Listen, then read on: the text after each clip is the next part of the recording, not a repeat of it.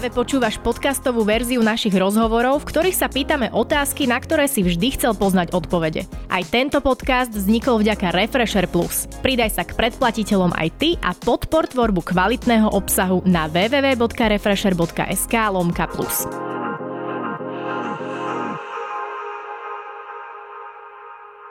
Ahojte, ja som Denisa a práve počúvate podcast webu refresher.sk. Koronavírusová kríza nepraje ani našim podcastovým rozhovorom, nakoľko si musíme voliť rôzne alternatívy, aby sme obmedzili čo najviac pohyb ľudí v našej redakcii. No takým prípadom je aj dnešný rozhovor, pretože som sa cez videohovor spojila s Nikou Kováčikovou, ktorá žije v samotnom New Yorku. Na úvod ešte dodám, že všetky štatistiky a čísla, ktoré budeme spomínať, sú z 31. marca, kedy podcast nahrávame. Nika, ahoj. Ahoj. Keď tak ináč nad tým teraz rozmýšľam vlastne, tak s tebou by som sa aj tak musela spojiť cez tento videohovor, pretože ty si naozaj že na druhom konci sveta. Jedine, že by som počkala na to, kedy by si sa vrátila na Slovensko. Tak to je teraz naša jediná komunikácia aj s rodinou, ale aj s priateľmi, že sa spojíme medzi sebou jedine cez telekonferencie alebo videohovory. No u vás e, vlastne je teraz ráno, to je posun minus 6 hodín? Áno, áno, minus 6 hodín momentálne. U nás sa skôr posúval čas. Čiže vy máte teraz okolo tej 10. hodiny. Áno. Nejaká tá rána káva, alebo a ako teraz vlastne, lebo však vy ste v domácej karanténe aj s manželom, takže asi nejaký príchod do práce sa dneska nekonal, predpokladám. Áno, na základe nariadenia guvernéra štátu New York všetci pracujúci, ktorých povolanie nie je nevyhnutné prechod štátu, musia zostať doma. Mm. Takže aj my sme väčšinu dní len doma a varíme si domácu stravu, takže sme si robili domáce lievance pred chvíľou. No ešte na úvod, eh, aby som teda všetkým poslucháčom povedala o tebe trošku niečo. Eh, v podstate ináč vy si môžete všetci aj prečítať článok, lebo s Nikou som ja robila aj rozhovor formou článku na webe Refresher.sk. Ona má dosť zaujímavé aj povolanie, eh, nakoľko pracuje rovno v centrále OSN v New Yorku a spolu s manželom uh, žije v New Yorku a on pracuje na zastupiteľskom úrade Slovenskej republiky pri OSN. Dobre som to povedala, hej, neskomolila som to. všetko sedí, všetko Zložité. sedí. Áno, dobre si to povedala. Ja pracujem ako právny asistent v Organizácii Spojených národov a keďže aj OSN rešpektuje nariadenie štátu New York, tak väčšina zamestnancov pracuje z domu. U nás to bolo celkom jednoduché, lebo na právnom oddelení vieme pracovať z domu, len sme nabehli na SharePoint, Microsoft Teams, stretnutia máme cez telekonferencie. Horšie to bolo pre orgány OSN, napríklad už aj Bezpečnostná rada zaseda virtuálne a hlasujú písomne. Takže bola to veľká výzva aj pre OSN, aby hľadalo nové spôsoby práce a vedelo sa adaptovať na túto novú situáciu. No ja som sa chcela hlavne rozprávať s tebou aj preto, pretože naozaj, že tá situácia v samotných Spojených štátoch a e, konkrétne aj v New Yorku je tak alarmujúca, že posledné týždne to tak vieskalovalo. Tam je momentálne, povedzme si nejaké čísla, koľko je tam nakazených ľudí a koľko e, ľudí podľahlo? Tak e, zatiaľ Spojené štáty vedú rebríček počtu nakazených. Momentálne k dnešnému ránu v celých Spojených štátoch bolo vyše 164 tisíc nakazených. A ešte si treba uvedomiť, že sa bavíme o meste New York. Takže v samotnom meste to bolo včera večer vyše 38 tisíc nakazených. Len za pondelok e, pribudlo okolo 4600, čo bolo zatiaľ najvyššie číslo. Najpostihnutejšie oblasti sú Brooklyn a Queens. No a ešte, čo je také alarmujúce, že takmer polovica prípadov v meste New York sú ľudia do 44 rokov. Takže sa to netýka len seniorov. Najviac postihnutí sú ľudia do 44 rokov touto chorobou, alebo najviac chorí je v tomto vekovom rozmedzi a zatiaľ je to 914 mŕtvych v meste. V samotnom meste New York žije okolo koľko ľudí, aby sme si to vedeli tak predstaviť? Tam cez, myslím, že cez 8 miliónov no, ľudí tam asi ľudí. 8 miliónov ľudí a je tu obrovská hustota obyvateľstva, takže možno to je jeden z dôvodov, prečo sa New York stáva epicentrom nákazy. Áno, ono samotný aj váš pán prezident Donald Trump, on sa k tomu celej tej situácii staval tak, akože, že vlastne to prehrmí nejak a Spojené štáty to všetko zvládnu. Ono, ako je to teraz tam? Ľudia sú disciplinovaní, nosia sa tie rúška na ulici, alebo ako plinie život v uliciach? Aké sú opatrenia?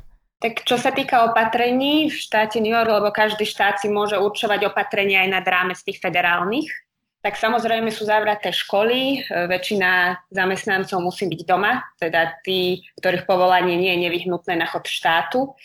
Bohužiaľ nie je tu povinnosť nosiť rúška, odporúča sa social distancing, to znamená, že ľudia by sa mali obchádzať naše stôp, čo je 1,8 e, metra. Ja si myslím ale, že to sú opatrenia ťažko vykonateľné v praxi v takomto husto osídlenom meste. Je tu ťažké dodržiavať odstupy v uliciach, ale aj v potravinách či vo verejnej doprave. A podľa mňa medzi také hlavné emócie si patrí strach, možno neistota. A nemám pocit, že veľa ľudí je disciplinovaných. Sú nejaké pokuty napríklad za nedodržiavanie nejakých uh, takýchto pravidiel alebo možno viac policajtov? Uh, kontroluje to niekto? Nie sú pokuty, ale všimli sme si, že viacej policajtov uh, v uliciach. Takisto tam bola nejaká kritika, že samotní policajti nemajú žiadne ochranné prostriedky, žiadne rúška a ak aj prídu do kontaktu s nakazenou osobou, majú naďalej ostať v službe. To sa tiež cítim trošku rozpačito, keď si čítam takéto informácie. Boli takisto aj články, že keď vidia nejaké združenia osôb alebo že ide veľká skupinka osôb po meste, tak e, sa im snažia dohovoriť, aby tie rozostupy dodržiavali, ale pokiaľ viem, tak za to nehrozí žiadna sankcia. Preto to opatrenie je podľa mňa veľmi ťažko vynutiteľné v takomto obrovskom meste. Prečo myslíš, že sa to tak rozšírilo práve v New Yorku, že akože áno, hustota obyvateľstva je tam veľmi veľká, ale myslí, že je to aj tým, že možno k tomu tá Amerika pristupovala tak veľmi uh, ani nie opatrne, že proste bola taká neopatrná v tom? Tak aj médiá konštatujú, že reakcia na túto pandémiu prišla neskôr, ako bolo potrebné. Aj mnohé z tých opatrení prichádzali oveľa neskôr ako napríklad na Slovensku. A len minulý týždeň som zachytila článok na New York Times, že prvýkrát začali odporúčať, že vlastne možno by bolo dobré, aby ľudia tie rúška nosili. Samozrejme, že to súvisí aj s tým, že je tu nedostatok zdravotníckého materiálu, ale to bolo aj na Slovensku a ľudia si svoj pomocne začali rúška vyrábať. A to samotné zdravotné poistenie, to ma zaujíma, e, pretože v Amerike nie je povinné zdravotné poistenie, je to tak? Áno, nie je povinné a okrem súkromných zdravotných poisťovní poskytujú poistenie aj také dva vládne programy. Jeden sa volá Medicare a jeden sa volá Medicaid. To Medicare sa vzťahuje hlavne na osoby, ktoré majú už na 65 rokov alebo nejaké zdravotné znevýhodnenia a odpracovali aspoň 10 rokov, platili dane, majú Social Security Number, takže to sa vzťahuje najmä na seniorov. No a potom je tu taký vládny program, ktorý sa nazýva Medicaid a ten je primárne určený pre osoby s nízkymi príjmami a napríklad aj pre tehotné ženy alebo osamelé matky s deťmi. O, tento Medicaid môže osoba požiadať nárok e, nezíska automaticky, musíš dokumentovať svoju situáciu. Aj napriek tomuto systému teda súkromných poisťovní a týchto vládnych programov je vyše 27 miliónov Američanov nepoistených, teda nemá žiadne zdravotné poistenie. A keď som si pozerala prepočty, ktoré robí nezisková organizácia Fair Health, tak e, vlastne oni ošetria človeka, aj ktorý nemá poistenie, ale náklady na hospitalizáciu pri nákaze koronavírusom sa môžu za týždeň vyšplhať až na 80 tisíc dolárov. To si myslím, že si môže málo kto dovoliť, ak nemá zdravotné poistenie. Čiže povedzme si to tak jednoduchšie, veľmi veľa ľudí v Amerike nemá vôbec žiadne poistenie zdravotné a môžu ho ošetriť teda, alebo ho ošetria respektíve, ale bude si to musieť aj tak v podstate potom hradiť sám? Áno, to je pri naozaj ľudí s nízkymi príjmami zadlžení na celý život. Koľko sa denne otestuje ľudí? Toto neviem, ja som sa len pozerala, že tu testujú podobne ako na Slovensku len ľudí, čo majú horšie príznaky. A neviem, ja, to je len môj osobný odhad, že je to okolo 10 tisíc. Mm, ale sú tam asi nejaké infolinky, alebo médiá vám komunikujú asi nejaký spôsob, keď ti je zlé, máš horúčku alebo niečo, že kam máš volať, čo máš robiť? Áno, taktiež sa neodporúčuje osobná návšteva lekára a sú po meste zriadené, e, ako by som to povedala, také dočasné stany, pred ktorými ľudia stoja. Ale takisto z New York Times sme videli zábery, že tam sa tvoria vyslovene šory ľudí, ktorí čakajú na otestovanie. A ty ako Slovenka alebo človek, ktorý je inej národnosti, ako teda Američan, ty predpokladám, máš, máš asi nejaké poistenie zdravotné tam, alebo teda keby sa tebe niečo, akože nedaj Bože, v takomto zmysle stalo, tak tebe poskytnú normálnu túto zdravotnú starostlivosť? E, áno, my máme poistenie cez zamestnávateľa, teda cez Organizáciu spojených národov, ale problém je v tom, že nemocnice kapacitne nestíhajú a začali už budovať e, aj nové dočasné, napríklad poľnú nemocnicu v Central Parku, budujú ďalšiu poľnú nemocnicu na štadióne US Open, ten je v Queense, prestávali Javits kongresové centrum, taktiež na dočasnú nemocnicu a v pondelok pristála v meste lodná nemocnica aj s nemocničným personálom, ale táto nemocnica nebude určená pre pacientov nakazených koronavírusom, ale jej účelom je odbremeniť nemocnice v meste. Už sme naozaj videli alarmujúce články, že zápasia s nedostatkom zdravotníckých pomôcok, chýbajú masky, ochranné prostriedky aj takisto nedostatok lôžok. A čo napríklad e, ľudia bez domova, lebo v New Yorku predpokladám je množstvo takýchto ľudí, čo s nimi, ako sa o, nich stará štát? No veď práve toho sa obávam, lebo Spojené štáty americké, ale ani štát New York nie je veľmi sociálny štát, takže naozaj neviem, že čo s takýmito ľuďmi bude a či im je poskytnutá aspoň základná starostlivosť a ako to potom uhradia. Prednedávnom eh, kolovala taká fotografia na sociálnych sieťach. Ja som až eh, z toho ostala taká, že či náhodou to nejak neofejkovali a nenafotili to Times Square o nejakej tretej hodine v noci alebo niekedy eh, o hodine, kedy tam naozaj menej ľudí je. Ale naozaj, že fotka Times Square miesta, kde je neskutočne veľa turistov každý deň, a nielen turistov a bola zrazu vyľudnená prázdna. Naozaj tie ulice v New Yorku vyzerajú takto, aj tie miesta turistické, alebo Myslím, že Times Square hlavne preto, že už nie je toľko turistov v meste a takisto aj Broadway nefunguje. Ale napríklad my bývame pri East River, blízko promenády a keď je pekné počasie, tak tá promenáda je plná ľudí, takže skôr si myslím, že to záleží, že kde sa tí ľudia momentálne pohybujú. Že si nemajú dôvod ísť na Times Square, ale ísť do Central Parku alebo na promenádu, tak Áno, áno, toto je ináč taký paradox, to aj u nás evidujeme. Prvé slnečné lúče, pekné dni, zrazu je slniečko a ľudia, aj keď teda karanténa, nekaranténa, idú sa trošku vyvetrať von.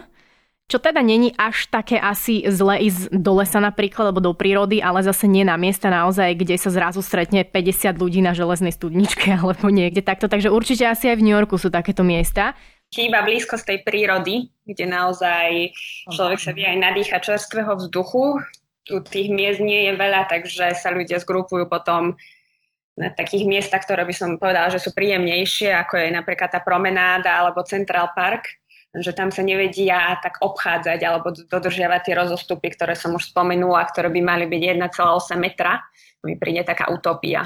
A oni teda nenosia ani rúška ochranné. Predpokladám, väčšina Američanov asi nemá. Málo, veľmi málo naozaj my keď vyjdeme von v nevyhnutnom prípade, tak niekedy mám pocit, že sme jediní, čo sa takto chránia. Predtým, ako sme mali rúška, tak sme si dávali aspoň e, látkové šatky na behanie mm. a sa po nás všetci pozerali čudne, keďže to odporúčanie je, že rúška by mali primárne nosiť osoby, ktoré sa cítia choré a podobne, takže sa všetci na nás pozerali, ale mám pocit, že sa to začína trošku zlepšovať a už keď sme išli po ulici, tak z desiatich ľudí už dvaja, traja to rúško mali. No je to stále mizivé percento, ale aspoň sa to začína zlepšovať.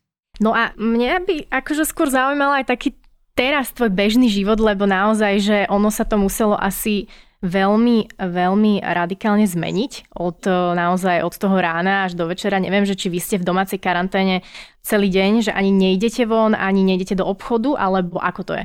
Akože my nie sme v karanténe, ale mali by sme sa zdržiavať len doma. Ako v takej domácej, áno, v podstate. Áno, áno, áno. A hlavne aj pracujeme z domu, takže musím byť pri počítači počas dňa.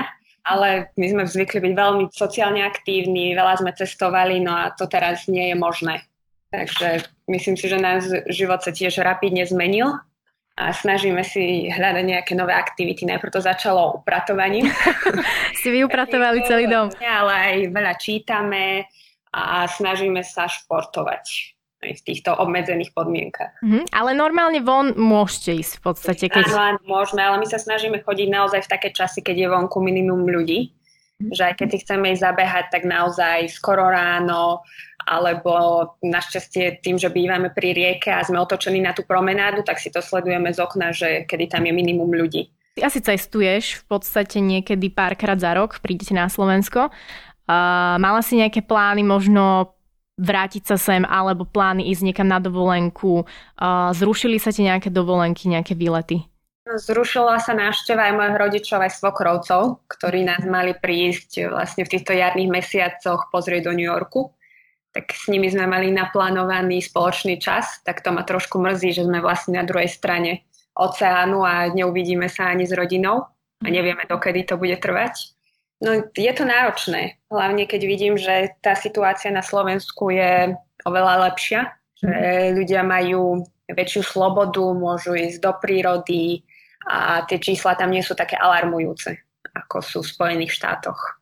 Ako to vyzerá napríklad v metre alebo v hromadnej doprave, pretože naozaj, že v New Yorku predpokladám väčšina ľudí nemá auta, premiestňuje sa v podstate metrom, čo je najrychlejší a najlepší asi spôsob presúvania sa v tomto veľkom meste, ale ako to vyzerá teraz? Je to nejak obmedzená premávka metra alebo je možno niekde zákaz, možno tak niektoré prostriedky, napríklad tu funguje aj ferry, to je taká lodička, ktorá chodí okolo Manhattanu. E, momentálne má prázdninový schedule. A v dome teraz sme už nevkročili, priznám sa, vyše mesiaca. Práve kvôli obavám. Ale keď sme ešte chodili, teda keď som ja ešte chodila fyzicky do práce a mali sme briefing z Medical Services, tak nás informovali, že metro aj verejnú dopravu dezinfikujú raz za 3 dní z čoho som bola taká, že to podľa mňa není dostačujúce pri tejto pandémii. A osobne si nemyslím, že ju momentálne ľudia hromadne využívajú. Skôr si myslím, že sa snažia chodiť peši, alebo si potom zavolajú taxík. Kedy si tu fungovali aj e, služby, ako čo sa týka šerovania taxíkov a to už bolo zrušené, že môže e, v jednom taxíku byť len jedna osoba. A taxíky fungujú naďalej? Áno, áno. Ako komunikujú médiá v New Yorku, respektíve aká je informovanosť? Pretože ja mám pocit, že akože u nás, tak Bratislava je hej malé mesto, Slovensko je malý štát, ale naozaj, že sú tu aj všelijaké mimoriadne relácie non-stop v televízii, že tak ten koronavírus je veľmi premielaný médiami. A ako je to u vás? Myslím si, že tu je to veľmi podobné. My tiež sledujeme New York Times, ktorí majú podobný program ako napríklad minúta po minúte, že naozaj tie informácie prichádzajú stále a okrem toho majú tlačovky aj guvernér štátu New York, aj starosta mesta, aj vlastne prezident Donald Trump. Takže si myslím, že tá informovanosť je dobrá, len tie opatrenia sú trošku iné ako na Slovensku. Naozaj tu sa riadia tým, že zatiaľ nie je potrebné rúška nosiť, teda respektíve, že ich má nosiť iba osoba, ktorá sa cíti chora nemôžem sa stiažovať na nedostatočnú informovanosť. Skôr si myslím, že či si tie informácie ľudia berú k srdcu.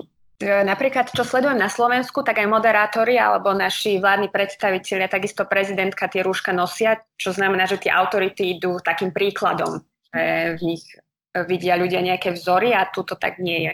Hovorila si aj o tom, že teraz strávite teda veľa času doma, samozrejme aj veľa, veľa Slovákov to tak má, že skúšajú všelijaké, ja neviem, kreatívne nejaké veci, činnosti, ale niektorí naozaj upadajú z toho možno aj do takej už, už depresie, nemôžu ani nikam cestovať, niekto by si povedal, že dobre, tak teraz chytám nejakú depku, tak si kúpim letenku a idem niekam na dovolenku, ale nedá sa to teraz. Či možno média komunikujú nejaké mentálne zdravie tých ľudí, alebo že ako by sa mali o seba starať, ako, na čo by mali myslieť v tej karanténe? Či sa na takéto veci dbá? Áno, dbá sa aj e, na tieto veci a vlastne v rámci Spojených štátov sa stále dá cestovať. E, momentálne ale boli prijaté nejaké usmernenia, lebo sa to týka najpostihnutejších oblastí, ktorými sú oblasti v New Yorku, New Jersey a Connecticutu. Keď v týchto oblastí ľudia cestujú, tak by mali byť e, v 14-dňovej domácej karanténe. Teda by nemali veľmi chodiť medzi ľudí, aby sa tá nákaza ďalej nerozširovala. My sme teda väčšinou doma, necestujeme a snažíme sa aj my veľa čítať, cvičiť jogu, eh, lebo naozaj si myslím, že na Slovensku veľa ľudí býva napríklad, že majú aj rodinné domy, prípadne majú nejakú chatku, záhradku, tu väčšina ľudí žije v mrakodrapoch a takisto napríklad chodiť výťahom nie je najbezpečnejšie. Napríklad eh, v našej bytovke je vyše 400 bytov, človek tých susedov nepozná, Takže z toho mám trošku obavy. My sme napríklad začali chodiť peši po schodoch na 35. poschodie, A tak vidíš, aspoň máš akože stále denný pohyb. Hore, dole schodami. To ti koľko trvá akože priemerne? Ono to není najhoršie, trvá to menej ako 10 minút. Ozaj, ešte napríklad potraviny, lekárne, drogerie. E, aké sú opatrenia? Neviem, či sme to spomínali na začiatku. Napríklad u nás máme, že musíme mať už teda rozostupy medzi sebou, aj ľudia čakajú vonku, povinné rúška, to teda u vás nie je, ale že či teda tiež sú tam nejaké opatrenia v takýchto obchodoch alebo v službách? U nás nakupovať potraviny chodí vždy len jeden z nás. Takisto v obchodoch limitujú počet ľudí, e, ktorí naraz môžu byť vnútri niektoré obchody zaviedli vyhradené hodiny len pre seniorov a zároveň platia obmedzenia na nákup niektorých druhov tovarov. Napríklad je možné kúpiť na osobu len balenie múky, balenie ryže, cukru, dezinfekcia toaletného papiera, aby vlastne jeden človek nevykúpil všetko u nás v Bratislave je teraz veľký rozmach donáškové služby, uh, všetky reštaurácie v podstate, ktoré nemôžu mať teda otvorené pre uh, bežných zákazníkov, nemôžu sa prísť ľudia nájsť dnu do reštaurácie, tak robia donášku. Alebo ešte majú také, že si to ľudia v podstate ako keby vezmú pri vchode. Uh, ako je to u vás? Mnohé reštaurácie naďalej fungujú, ale človek si musí jedlo vyzdvihnúť a funguje takisto aj donáška jedla, donáška potravín, len tie časy e, sú teraz dosť vybukované, by som povedala, že sú dlhé čakacie doby. Tak to je asi iné, keď ide niekto z jednej strany New Yorku na druhý odniesť nejaký oped ako v Bratislave, keď ide z Ružinova do Dubravky, že to trvá asi trošku dlhšie. Kto najviac utrpel uh, touto krízou? Zatiaľ neviem, či si si pozerala nejaké štatistiky k tomuto, napríklad nezamestnanosť, hej? A ako stúpla nezamestnanosť v krajine? Alebo možno uh, niektoré veľké spoločnosti, fabriky, či zavereli, či poprepúšťali sa ľudia. Ako je to? Tak z oficiálnych štatistík zatiaľ vieme, že už 33 milióna Američanov požiadalo štátnu pomoc v nezamestnanosti, čo je obrovské číslo a ešte stále není konečné, lebo vlastne v Spojených štátoch by som povedala, že sme ešte len na začiatku. Takže to sú obrovské čísla. Určite utrpeli mnohé prevádzky, reštaurácie, tým, že všetko je zatvorené rovnako ako na Slovensku. A obrovský obchodný dom Macy's už oznámil, že 130 e, tisíc jeho zamestnancov bude na nútenej dovolenke a bez náhrany mzdy. Takže Tiež si neviem predstaviť, ako ľudia uživia svoje rodiny, ako dokážu platiť nájom v tomto meste a podobne. Ty vlastne robíš eh, pre OSN. Ja som si eh, túto našla generálny tajomník OSN pre pandémiu vírusu vyzval na okamžité globálne prímerie vo všetkých kútoch sveta. Ako sa stavia samotná organizácia k tejto kríze? Tak on vyzval na podporenie viacerých iniciatív. Áno, jedna bola na to globálne prímerie, ale takisto vyzval členské štáty, aby podporili fond na humanitárnu pomoc pre najchudobnejšie krajiny takisto výzvu na zastavenie nenávistných útokov na ľudí, s ktorými sa často spája prenos tejto nákazy. E, oznámil začatie komunikačnej stratégie v boji proti dezinformáciám, lebo ohľadne vírusu sa šíria strašné veľké množstvo dezinformácií, ktoré ľudia potom zdieľajú na sociálnych sieťach. Takisto zdôraznil potrebu sa venovať ochrane utečencov pred šírením tejto nákazy. No a OSN darovalo mestu New York do svojej skladov štvrť milióna rúšok ale bohužiaľ ako vidíme v týchto dňoch, tak ani to nebude dostačujúce. Americký kongres v podstate tam ešte, myslím, bol také opatrenie, že schválil taký ten veľký balíček, myslím, že až 2 bilióny. 2,2 bilióna dolárov, to je vlastne balík finančnej podpory. Pomoc je nasmerovaná naozaj pre občanov, firmy, mesta či nemocnice. Aj taká zaujímavosť, e, prezident zákonom prinútil General Motors, aby začali vyrábať plúcne ventilátory. Tam ma ešte ale zaujala vlastne v tomto balíčku, tam je súčasťou toho nejaká priama podpora všetkým americkým občanom, ak sa to teda naozaj týka všetkých, že 1200 dolárov pôjde absolútne každému Američanovi. Ako sa ty pozeráš na toto opatrenie? Je to, myslíš, že nejak dostačujúca, alebo má to nejak vykryť tú zdravotnú starostlivosť, ktorú by si potom museli platiť? Tak v tomto meste sú tak vysoké náklady na život, naozaj keď vezmem nájom, nákup potravín, že... To je také zanedbateľná čiastka možno pre nejakého New Yorkčana. No, áno, ešte ak má človek rodinu, že naozaj živí aj manželku, prípadne deti, tak e, neviem si to celkom predstaviť.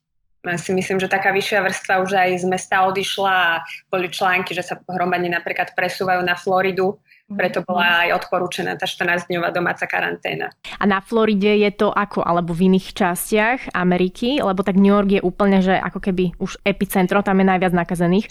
Veľmi postihnuté štáty New Jersey a Connecticut. To sú zatiaľ, by som povedala, že najpostihnutejšie štáty. No a potom Kalifornia ešte štát Michigan. Takže tie majú zatiaľ najvyššie čísla, ale New York jednoznačne vedie. Napríklad, keď si to porovnáme, tak štát New York má momentálne vyše 67 tisíc prípadov a druhé New Jersey 16 tisíc.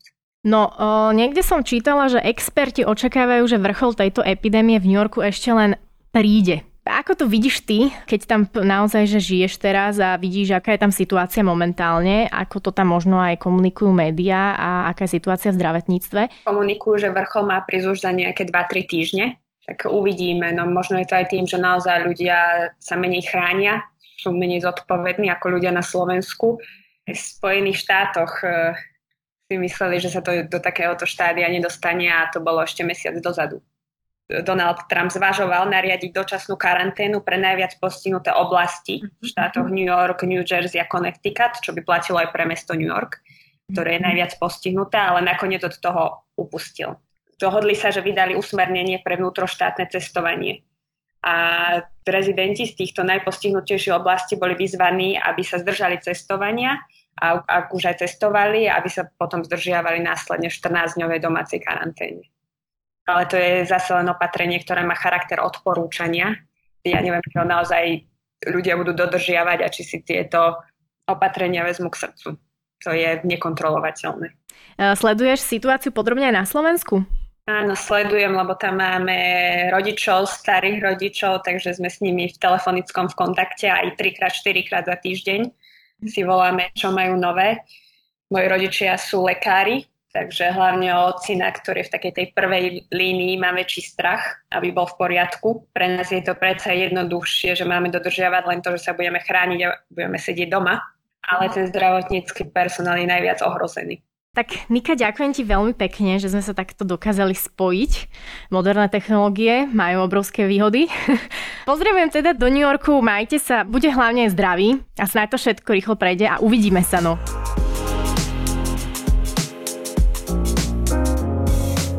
Počúval si podcastovú verziu Refresher rozhovorov. Nezabudni sa prihlásiť na odber tohto podcastu na Spotify alebo v apkách Apple a Google Podcasty. A samozrejme všetky rozhovory nájdeš na našom webe Refresher.sk.